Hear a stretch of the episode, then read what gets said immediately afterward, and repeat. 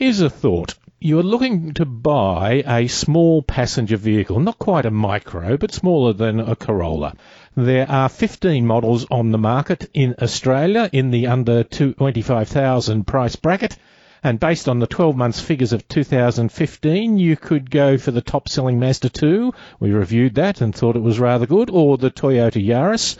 Interestingly, the Suzuki Swift and the Hyundai Accent were tied for third place, although the Hyundai is in the ascendancy perhaps now that they are not selling their other car in the class, the i20, which we talked about in this program with Brent you could go for one of the next best sellers, all solid performers in the Honda Jazz, the Volkswagen Polo, or the Kia Rio. In 11th place is the stylish Renault Clio, and in 14th place is the environmentally friendly Toyota Prius C. But in last place is arguably one of the picks of the whole class, the Skoda Fabia. Prices start at $16,000 plus on road. Now, Errol Smith and I have been driving the spacious station wagon, and he joins us on the line now to discuss it. Errol, I got to say uh, that it's a good car to sit in. I think inside is a good feel. Yeah, I, I, I really like this. Uh, unexpectedly like this car, David. It, it was immediately comfortable and easy to drive. And the visibility, I, I, think, is probably one of the best in the class. And it's roomy and spacious. It's actually got quite a few cup holders in it, which is a little unusual for the Europeans. A little garbage bin in the car door, cargo nets. Well, I think that's an option. So I think you've got to order those. The model we had, we had the station wagon, we had the bigger, the, the more powerful engine, and I think we had the sports pack with it as well. You say it was a bit surprising because really on the outside it is perhaps not the most beautiful car. Yeah, it's sort of uh, plain, maybe even dull, you might say. Uh, I wouldn't call it ugly, but it's it's not going to stand out amongst you know the other cars on the road.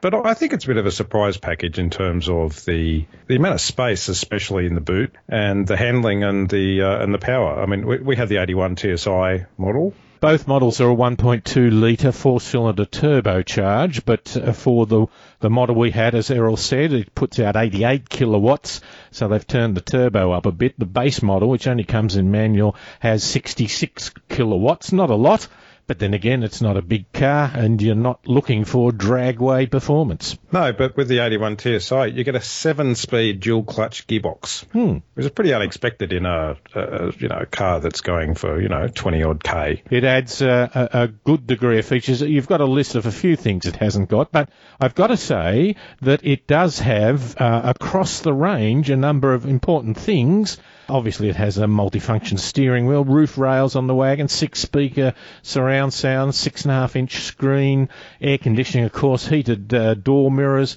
You know, those things aren't too bad. It also features an autonomous emergency braking system. Yeah. I think that's that's quite a surprise, given it's standard across the, the range in such a the cheaper end of the market. You don't sort of sort of expect that kind of thing. No, Volkswagen did it with the Up, um, but uh, they didn't they didn't keep selling that. Now Skoda, which of course is part of the Volkswagen conglomerate, is uh, doing it in their car, and they tend to be most of the good features of a Volkswagen, but lesser price, slightly lesser price. They are made, of course, in the Czech Republic. Uh, Skoda has been around since uh, before the 1900s, so it has been around for a long time, but not in Australia. Now, you mentioned wagon space, 505 litres in the back.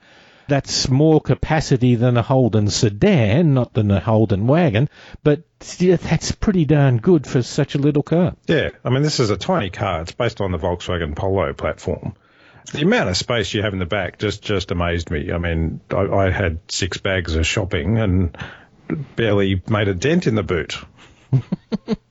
you must shop a lot, Errol.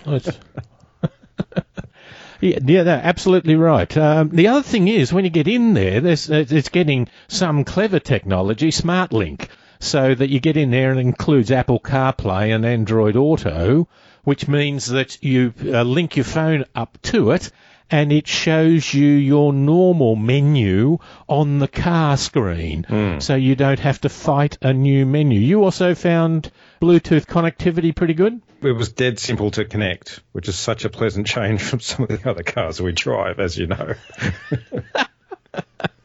I mean, I mean, you don't get sat nav, but the those car options for your for your phone. I mean, mm. you just use one on your phone and you get seat, but you get to use it on the on the on built-in screen. screen. In, mm. Yeah. No reversing camera, you're saying? You get rear parking sensors, uh, but no no uh, camera or, or, front sensors. I guess the biggest surprise to me was the performance. I just wasn't okay. expecting. Well, it really wasn't expecting much from this car at all, frankly. Um, and it, and it, it, did surprise me. You you get a couple of other niceties, you know, full size spare, cruise uh, control and speed limiters. Um, I found the the dash was just really simple and easy to use and clear and easy to read. And the steering mounted controls, it didn't have like 50 buttons like some of the cars do these days. So, you know, it was, it was un, uncomplicated. And um, I find the steering controls are good, but they can be complicated. But again, it's our problem of not getting used to a car. You know, the phone rang the other day after I'd Bluetooth connected and was driving along. I pressed buttons and got it wrong, and you know, I, I, I know now what I should have done, but it just wasn't quite as easy. Well, as t- teething issues that anyone who owns the car would, would get used to pretty pretty quickly. Hmm. You, yeah. you find the name a bit weird. Yeah, I, I even wonder if it's people dismiss it because it's got a silly name. They think it might be a silly car too. It, mm. it, reminds me of you know Fabio, the you know the the actor who did the butter ads. You know, I can't. Right. Believe, although in this case, I, I can't believe it's not bigger on the outside when you've got so much room on the inside. Yeah. Yes, yes, it's it's almost it's almost a TARDIS of a vehicle, David. Bit of Doctor Who there, where you have a post box, but inside isn't a, a huge space. Yes, it seems bigger on the inside.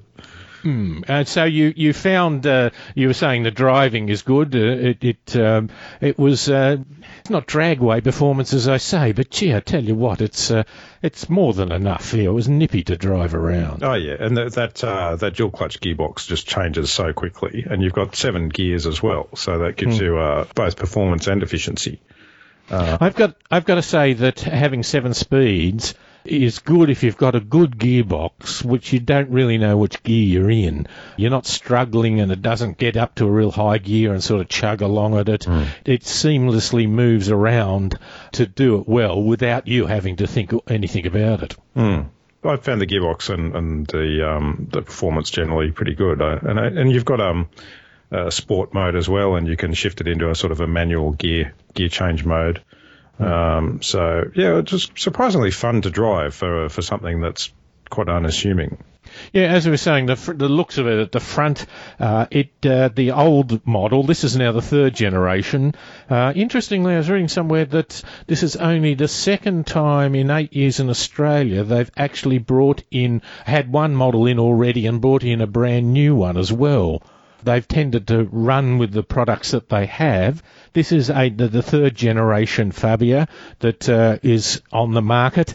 Uh, the, the old one had a little bit of that rounded sort of cutesy look on the front, mm. re- reminiscent of the old Toyota RAV4, the first ones that came out. Even some of the Mazda MX-5 sports car, which uh, you and I have been driving the latest version, but the, the earlier versions were a bit round and, and cutesy, and I think the new one is a bit more not over angular, but sort of got some nice stronger lines to it. And yeah. so this uh, Skoda, I think, uh, goes along that line as well. And um, I guess we should should talk about the pricing. It's you're looking at about seventeen and a half drive away for the uh, five-speed manual, and about 22 drive away for the 81 TSI seven-speed DSG that we had. Plus, of course, you add on your options, your 500 for the nice paint and uh, this yeah. particular model we had had the sports pack, which is twelve hundred dollars, which gives you slightly firmed up lowered suspension and seventeen inch wheels and a couple of other odds and ends. But yeah, but the, it's a uh, relatively the, inexpensive car, and, and it's probably certainly one of the the roomiest cars hmm. in this class. The station wagon adds about eleven hundred or so dollars, I think, to either yeah, over, grade. Over, over, over the sedan. Yeah. Hmm which I think might be well worth it. You're starting to push up the cut-off, as I say, is about $25,000 to fit into this uh, particular lower price class. Over that amount, you can buy some things like the Alfa Romeo Mito, the Audi A1, the Citroen C3, or even the DS3, mm. Mini Clubman and Hatch, or the Peugeot 208. That's starting to put a bit more price to it. This, I think, gives you perhaps not stunning good looks, but certainly an amount of distinctiveness about it, as hmm. well as being a, a, great car to do. Yeah, it's a, a, very practical thing. I, I, I think I'd, I'd sort of recommend this as a as a small family car. You know, it's kind of mm. that sort of little second car that's easy to take to the shops and things, but there still is quite roomy. Um, I think yeah. it's I think it's underrated. Is really the the, the summary. Well, the sales. Uh, I mentioned the 12 month figures that we had last year up to December 2015. The, the January figures are out and its sales are up 148%, which is fantastic. It's just that they were pretty low to start with, and now they're they're certainly better. There's no question of that, but they're still uh, at the bottom of the list as far as sales are concerned. Mm. But gee, wouldn't you have a look at for one of these? As an alternative to a tiny crossover like a Mazda CX-3 or a Honda yes. HRV. Yeah, of course. And, and if Not, you're if you're considering a Polo, you might as well get this for less money because it's pretty much the same car underneath. Hmm. Got a, a, lot of features going for it. As I said in the introduction, it's coming last in sales, but it is one of the better picks of the whole class. Uh, Errol, always good to talk to you. Thank you for your time and skill. No worries, David. And that's the Errol Smith. And we were talking about the Skoda Fabia which as we had the station wagon version, but it is available in that uh, ti- not quite tiny, but a pretty small class of car.